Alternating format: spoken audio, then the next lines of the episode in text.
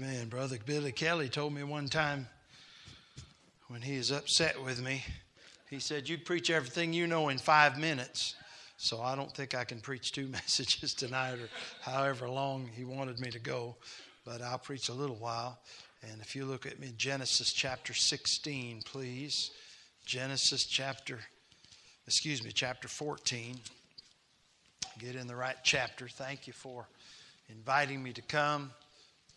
Thank you, Brother Ellison, for that good message.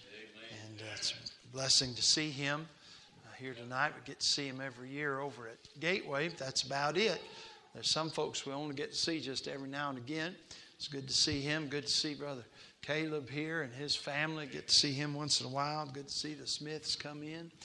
And then my two chauffeurs down here, uh, Brother Severs and Brother Whittemore, bring me down every year when I come. I don't. I don't know of two more godly men. And uh, I'm, I'm, I, I travel with them because I'm hoping some of that will rub off on me. And didn't Brother Whittemore preach a wonderful message last night? Was, that was wonderful as a blessing. I don't know if what I have to preach tonight, I know this is Jubilee, and this is really not a Jubilee message, but it's what God has put on my heart.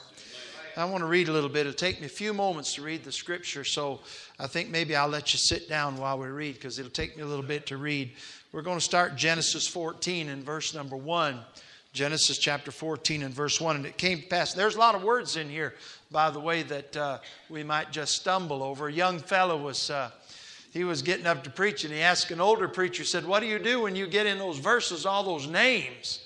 He said, Well, if I come to one I can't pronounce, I pretend I have to cough. He said, I'll get to it and I'll go like that. And so he got in one of those genealogies and he coughed so much he passed out in the pulpit.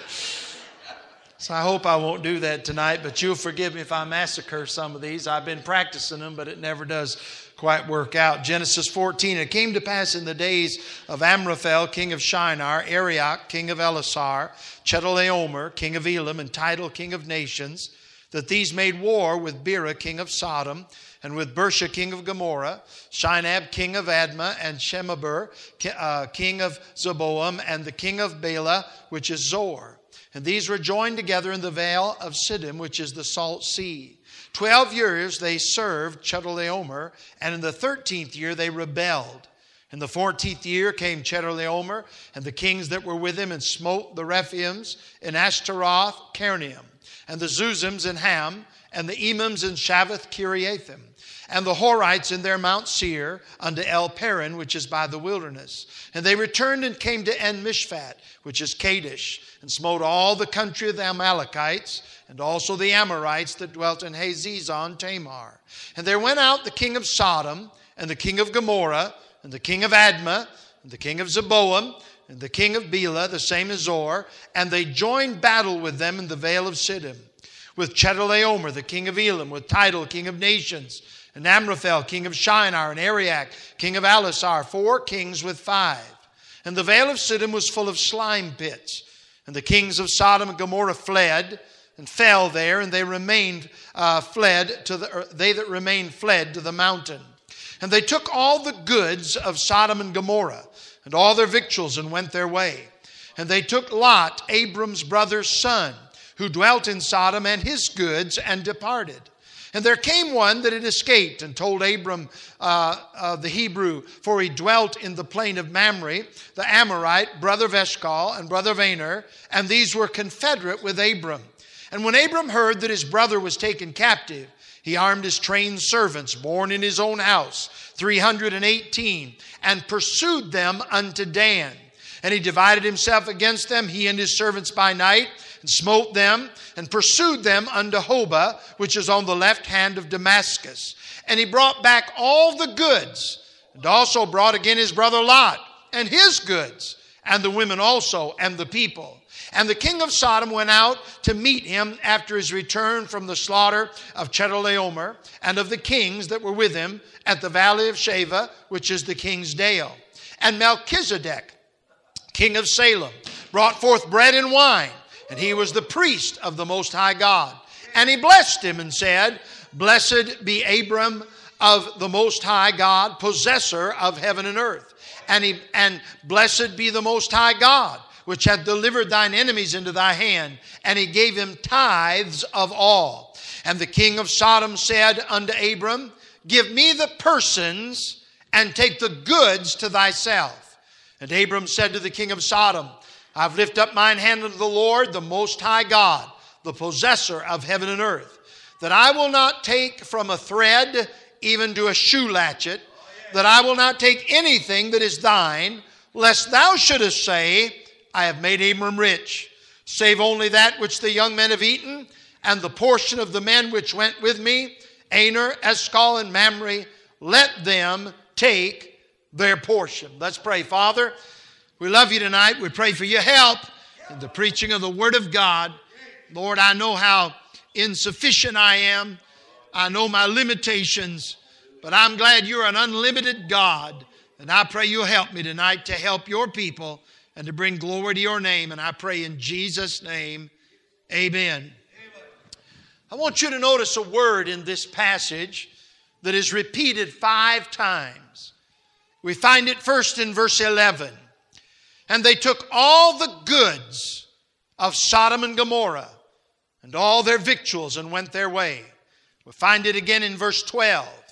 And they took Lot, Abram's brother's son, who dwelt in Sodom, and his goods and departed. We find it again in verse 16. And he brought back all the goods, and also brought again his brother Lot and his goods, and the women also, and the people. We'll find it again in verse 21. And the king of Sodom said unto Abram, Give me the persons and take the goods to thyself. Five times in this passage, we read about the goods. And here's what I want to preach on tonight I want to preach on are your goods doing you any good? Are your goods doing you any good? When I come to the book of Genesis, the last half of the book of Genesis is divided. It is the story of four men. We call them the patriarchs Abram, Isaac, Jacob, and Joseph. If we were to take the life of Joseph, we would learn, I think, a lesson about forgiveness, how to forgive, and the importance. If we would take the life of Jacob, uh, we would learn a lesson about famines because Jacob had to go through a famine, and we could learn how to deal with the famines in our lives. If we were to look at the life of Isaac, really not much is said about Isaac in the Bible. Uh, if I figured it out right, there are 13 chapters in Genesis, uh, in, and in those 13 chapters, Abraham and his story is the central part of the chapter. There are 11 chapters in Genesis where Jacob and his story is the central part of, the, of those chapters, but there is only one chapter in Genesis where the story, where Isaac is the central point or the central central part. And we would learn something from Isaac about the flesh and the danger of living after the flesh. But when I come to Abram here, I want us to talk about his finances. I want to deal with the goods uh, that were in his life. You know, someone will say, Preacher, I don't think a preacher ought to preach about finances. Then you're going to have trouble with Jesus because he had a lot to say about finances. You're going to have trouble with the Apostle Paul because he has a lot to say about finances finances. And somebody, I remember old Sam Jones, the old Methodist preacher, said this. He said, The last thing to get saved on a man and the first thing to backslide is his wallet. And that's about the truth. And I would say this to you if you're not a giving Christian, uh, starting out with a tithing Christian, uh, if you're not a giving Christian, you're not much of a Christian. You haven't gone very far in your Christian life if you haven't learned how to give. Somebody said, Well, preacher, I got saved, but I don't tithe. Tithing is the baby step of the Christian life. I mean, that's just baby steps, that's just the beginning. And I'll tell you this I've been saved over 30 years. I'd hate to think that after 30 years of being saved, I still only given 10%. I'd hate to think I hadn't got a little further than that in these over 30 years. So I want to talk to you a little bit about the goods. Now, the Bible has a lot to say about giving. Uh, Ecclesiastes said there is a sore evil which I've seen under the sun, namely riches kept for the owners thereof to their hurt. The Bible said in Psalms, uh, uh, Be thou thee afraid when one is made rich, when the glory of his house is increased. For when he dieth, he shall carry nothing away, his glory shall not descend after him. I tell you what you ought to do. You ought to give while you can, while you're alive. You ought to give. And then in Ephesians, the Bible says this Let him that stole steal no more, but rather let him labor, working with his hands the thing which is good, that he may have to give to him that needeth. Amen. In Matthew, the Bible said, Lay not up for yourselves treasures upon earth, where moth and rust doth corrupt, and where thieves break through and steal. But lay up for yourself. By the way, I thought about this every time I read that verse. I got a little house up in a place called Bean Blossom, Indiana. Brother Caleb has been there.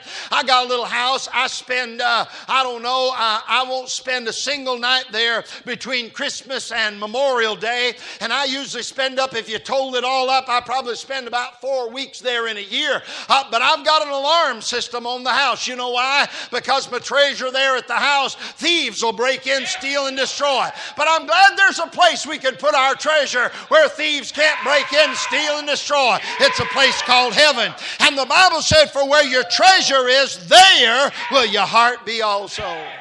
Paul said this in Colossians. He said, Mortify therefore your members which are upon the earth fornication, uncleanness, inordinate affection, evil concupiscence, and covetousness, which is idolatry. I want to talk to you about giving for a little while.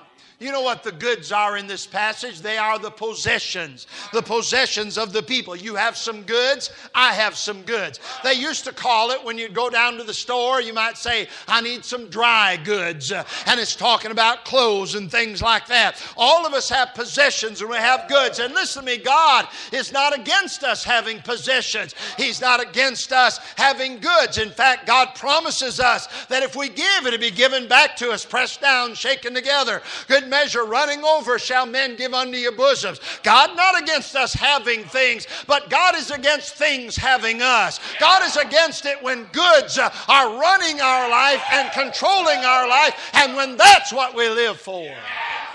So I want to talk to you about, I want to say three things to you tonight. You know how we preachers are. We got three things. I want to say three things to you about the goods tonight. The first thing I want you to notice is the warfare and the goods. The warfare and the goods. Now notice what all the warring and the fighting is about.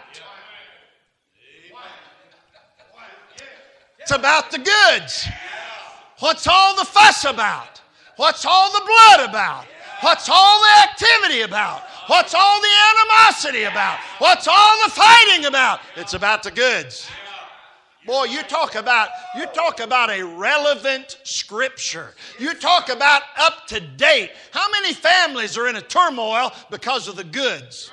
How many friendships have been ended because of the goods? How many churches have been split over the goods? I don't like the way they spent that money. I don't like what they did with that money. I'm not going to tithe anymore while they're supporting that missionary. How many things have been destroyed because of the goods?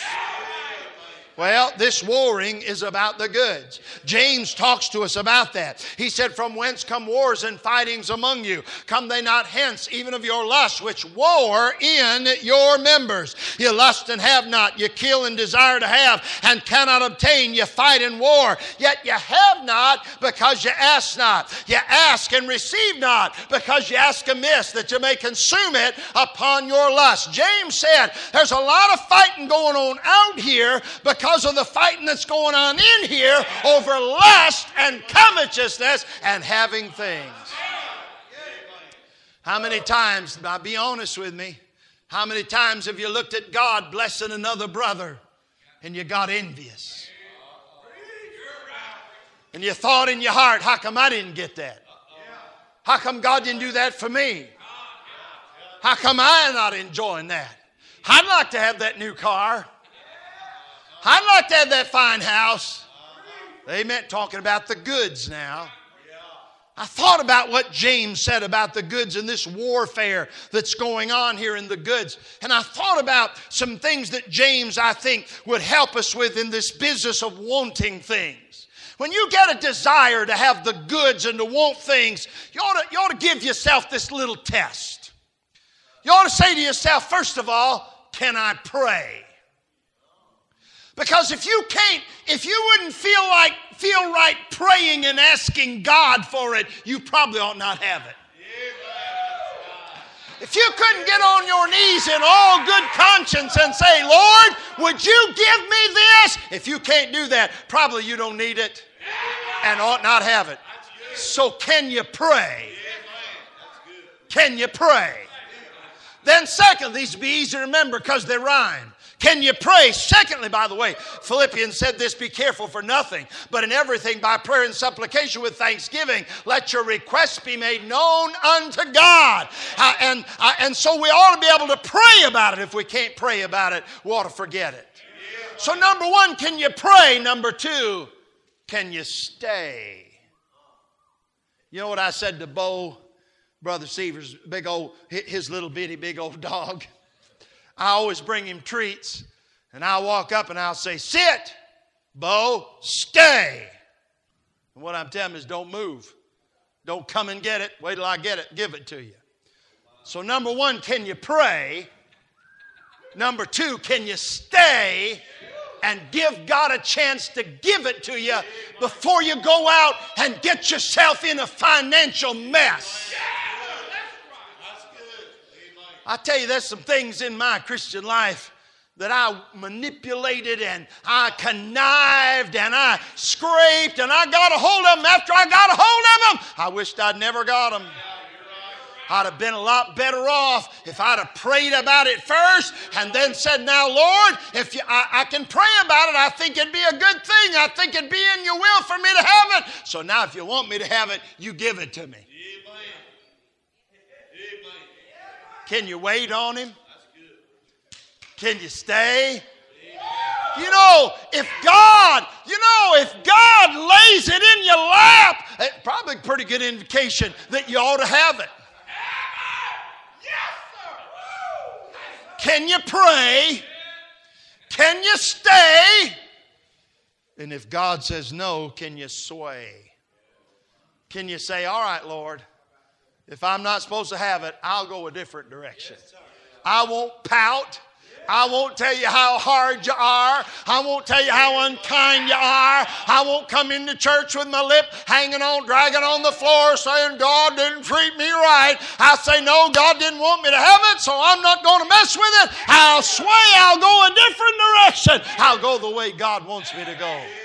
If we could learn those principles, you know what happened? There'd be a lot less warfare there'd be a lot less warfare between husbands and wives. Hey, fella, you don't need a bass boat because your neighbor's got one. And hey, dear lady, you don't need a new kitchen because your neighbor has one. Amen. There's a lot of things. We get ourselves in such a financial mess over these goods we can't even give to God.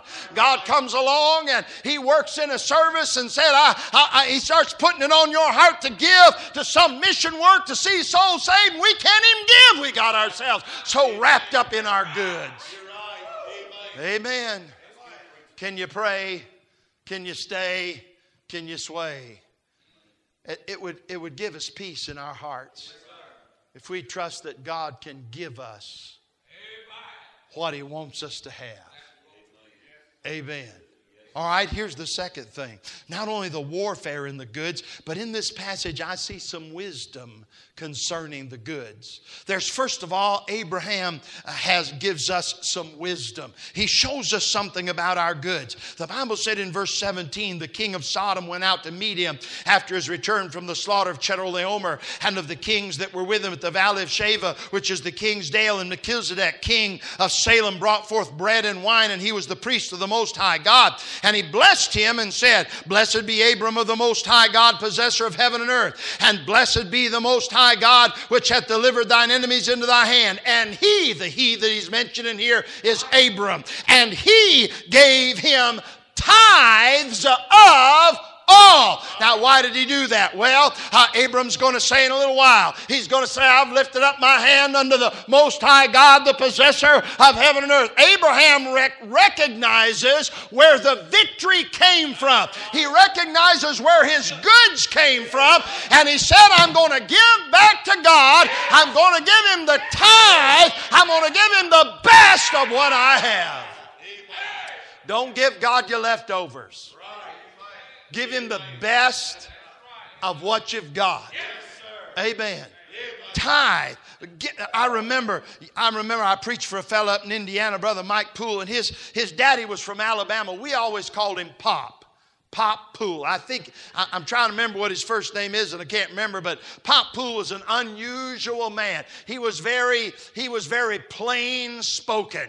And I remember we were having a tent meeting one night and the, and the uh, newspaper man showed up and he went right to Pop uh, to interview him. And Brother Mike was over there just a sweating it out, wondering what Pop was going to say and what was going to end up in the paper. Well, Pop did pretty good. He's from the old school. He'd tell a story and, uh, and he'd tell it, and, and sometimes he'd say some things maybe you shouldn't say. And, and Miss Marie, brother Poole's wife, or Pop's daughter in law, would say, Pop. And he'd say, Well, I didn't say it. That's what the fella in the story said. He's old school. But I remember them telling about Pop. He's a drunk and he got saved. After he got saved and he got in church because uh, he got born again, he's going to church and the preacher started preaching on tithing. So he came home and he said to his wife, Honey, he said, the man of God showed me in the Bible we're supposed to tithe. She said, How do we do it? He said, Here's what we do. He said, We take what we get in, and right off the top, we take 10% for God. He said, We're going to pay God right off the top, give God his tithe right off the top. Then he said, We're going to pay our bills, and then he said, If we got anything left over, we're going to eat. Well, Pop lived to a good old age. Didn't look to me like he'd ever missed many a meal. But what I liked about it was Brother Mike, his son, said, You know, I, when I got saved, I never had a battle over tithing. I never had to pray about it, never had, you know why? Because Daddy had already fought that battle. Daddy recognized that the tithe belonged to God. Hey, let me tell you something. Our children, there are a lot of battles our children are fighting they wouldn't have to fight if we'd have fought them. Amen. If we got that straight. Abraham recognizes that every good gift and every perfect gift has come above and cometh down from the Father of lights, with whom is no variableness, neither shadow of turning. You, you say, Well, preacher, I, I'm myself made man. There is no such thing. If you got anything good, God gave it to you. And you ought to give back. So he teaches us about recognition, recognizing that God is the one that provides for us. But there's another piece of wisdom about these goods, and it comes from an unusual place. It doesn't come from Abraham, it comes from the king of Sodom. I would not expect him to say anything wise, but he does say something very wise in this passage. Look what he says in verse 21. And the king of Sodom said unto Abram, Look at it now. Give me the persons and take the goods to thyself. You know what he just did? He just told Abraham that the people are more important to me than the possessions. You know what you and I need to learn? That relationships are more important than resources that people are more important than possessions.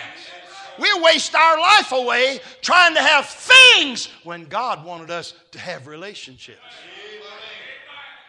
You think about, you fellas, you men in this auditorium tonight, you think about Adam in the garden. You know what he had? He had perfect possessions. Nothing wrong with any of them trees in the garden. There's no curse, it's perfect. He had a perfect profession. I'd say it'd be a pretty good job taking care of things there ain't nothing wrong with and you don't have to take care of them. And he had perfect provisions. Yes, sir. Amen. And God looked at it, and here's what he said It's not good. Perfect professions, perfect possessions, and perfect provisions are not enough. It's not good. You know what Adam needs? He needs a helpmeet. He needs a relationship. Now, you listen to me, sir. You listen to me, sir. You can work your fingers to the bone and have things, but if you don't have a good relationship with your family, you didn't get anything. That's right. Hey, listen to me, lady. You can have all the trinkets, all the things that the world has to offer, but if you don't have a good relationship with your husband, you don't have anything. You can, you can own the largest house and drive the finest car and have the biggest bank account and lose your family. I remember Brother Larry Brown from Washington, Iowa. He led this man to Christ. The man was a millionaire and he led him to Christ. And the man's family had disintegrated. And, and so, Brother Brown, he had a lot of children, they're living in this little place, and they needed a house. And so, the man had, and his wife had divorced, and now Brother Brown has led him to Christ. And so, the man said, Preacher, I tell you what, I want you to have this house. He had this beautiful house, landscape, the whole deal, just beautiful. He said, I, am going to try and work it out so you can live in this house, preacher. And he did. He worked it out. So, Brother Brown could have that house. So, Brother Brown got his family the first night in that great, big, huge house, and he sat them down and his family, and his family devotion. Here's what he said to him He said, Now God has blessed us with this great, big, beautiful home and this landscape yard and all these rooms and bathrooms and all, all of this wonderful uh, splendor that we're living in. But he said, I want to remind you of something. The family that lived here before, this home did not make them a good family. It didn't give them joy. It didn't make them happy. And he said, This home is not what will make our family happy. It's living for Jesus and loving one another that'll make our family happy. I'm telling you, friend, the people are more important than the possessions. Amen. And here's another piece of wisdom, and we'll get it from Abram. And Abram said to the king of Sodom, I've lifted up mine hand, verse 22, unto the Lord, the Most High God, the possessor of heaven and earth, that I will not take from a thread, even to a shoe latchet, that I will not take anything that is thine. Now, watch this, lest thou shouldest say, I have made Abram rich. Abraham is concerned about his reputation. And I tell you, when you go, when you set out, now, I don't want you to get me wrong. I know some men whom God seems like has given them a gift that everything they touch turns to money. I know some fellas like. I mean, they have a business head. I don't have a business head. I don't, I don't have it. I, I, will go out, I do a lot of traveling. I'll go in a pawn shop, I'll find an instrument. I, I love instruments. I just like to go and look. I just love, I tell the fellas up here, I never met a guitar I didn't like. And I'll find an instrument, I'll say, you know what? I could make some money on that. I could buy that and I could sell it. And you know what happens every time, preacher? Well, every time, every time, but let me see. Every time but once. You know what happens? I buy it and I give it away. I don't make any money on it. One time I bought a dobro for $400 and sold it for 900. That's the only time I ever made money. The rest of my game, I don't have, I don't have that kind of, I don't have that kind of business sense. But I know fellas, I, I know fellas just seem like whatever they, whatever they touch turns to money. But I'm going to tell you something about getting rich. It's easy to lose your testimony dealing with money. Now, every rich man is not a crook. Don't get me wrong. I know some godly men who are wealthy men and they give to the Lord and they're careful. But the Bible said they who are would be rich fall into many foolish and hurtful snares. And I'm going to tell you, friend, you, what you better do is you better set your sights on walking with God rather than getting rich. Amen. Amen. So Abram is concerned about his reputation. Oh, we ought to have a reputation of being generous. But we ought to have a reputation of living modestly and being temperate and not having to have things to keep up with the world and be like everybody else. Godliness with contentment is great gain. So there's some wisdom. Now, let me give you this last one. There's the warfare in the goods, some wisdom concerning the goods. But I want you to notice this last thing, and that is the word. Capital W O R D and the goods. Because after Abram says to the king, I'm not taking what you've got because I'm looking somewhere else. When he's standing there, God comes walking by. The Word shows up. And look what he says to Abram, chapter 15 and verse 1. After these things, after what things? After Abram had gone out there and risked his life to save them and had given the people back and had turned down what the world had to offer, after that, the Lord came unto Abram in a vision and said, Fear not. Why would he say that? Because Abraham had taken up the sword and there's a good chance he'd never be able to lay it down again. So God said, Don't be afraid, Abram. You don't have to fear that. Fear not, Abram. I am thy shield. I'll protect you, Abram. But then notice what he said and thy, boy, we heard about this word a few minutes ago, and thy exceeding, uh, what did he say? Further than, further, throwing further than the mark, further. Than, you know what? God's about to bless Abraham a whole lot further than the mark that the king of Sodom was aiming for.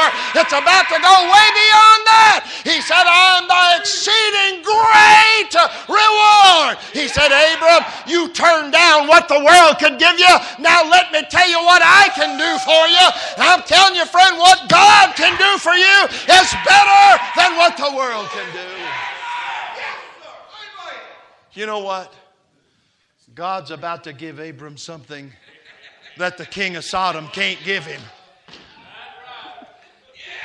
Because Abram looks over and he said, What wilt thou give me, seeing I go childless? And my steward is Eliezer's one born in my house. And he said, uh, You've given me no son. He said, My steward is mine heir. God said, This shall not be thine heir. That one that cometh forth from thine own bowels shall be thine heir. And God took him out and showed him the stars of the sky and the sand of the seashore and said, If you can count them, that's what your seed's going to be. And the Bible said, Abram believed God, and it was counted unto him for righteousness. The king of Sodom couldn't give him that son, but God can give him that son. I'm trying to tell you, God can treat you better than you can treat yourself.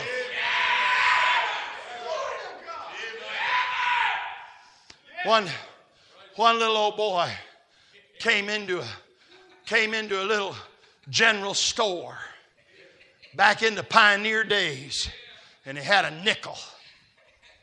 And he walked up the counter and he laid that nickel on the counter and he looked at the man behind the counter and he said, What can a fella get for a nickel around here?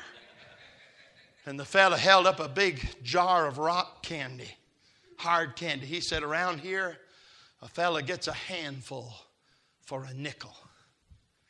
He said, A handful for a nickel? He said, Yes, son. Well, the boy left his nickel on the counter and ran out the door. And the grocer standing there with that rock candy. And in a little while, here come the boy, come back in, pulling his daddy by the hand. And he walked up the counter and he said, Handful for a nickel, right? He said, That's right, son. He said, Daddy, reach in there and get us a handful. And then he said this Daddy's got bigger handfuls than I've got. I want to say to you, your heavenly Father has bigger handfuls than you have. He can do for you what you cannot do for yourself. You say, Well, Abram didn't get the goods. No. He didn't get just the goods, he got the best there was to get. He got the promise of God and God Himself. And later on, uh, Paul will use him as an illustration and say in Romans 4, What shall we say that Abraham our fathers pertained the flesh hath found? For if Abraham were justified by works, he hath whereof the glory, but not before God. But what saith the scripture? Abraham believed God, and it was counted unto him for righteousness. Abraham not only got a promised son, he got righteous in the sight of God. God.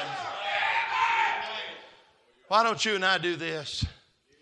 Why don't we get our hands off the goods and lift up our hand to the Most High God and say, Lord, if you want me to have it, I'll have it. If you don't want me to have it, I don't want it. Lord, I want what you. Can I tell you this? I'll tell you this and I'll be done.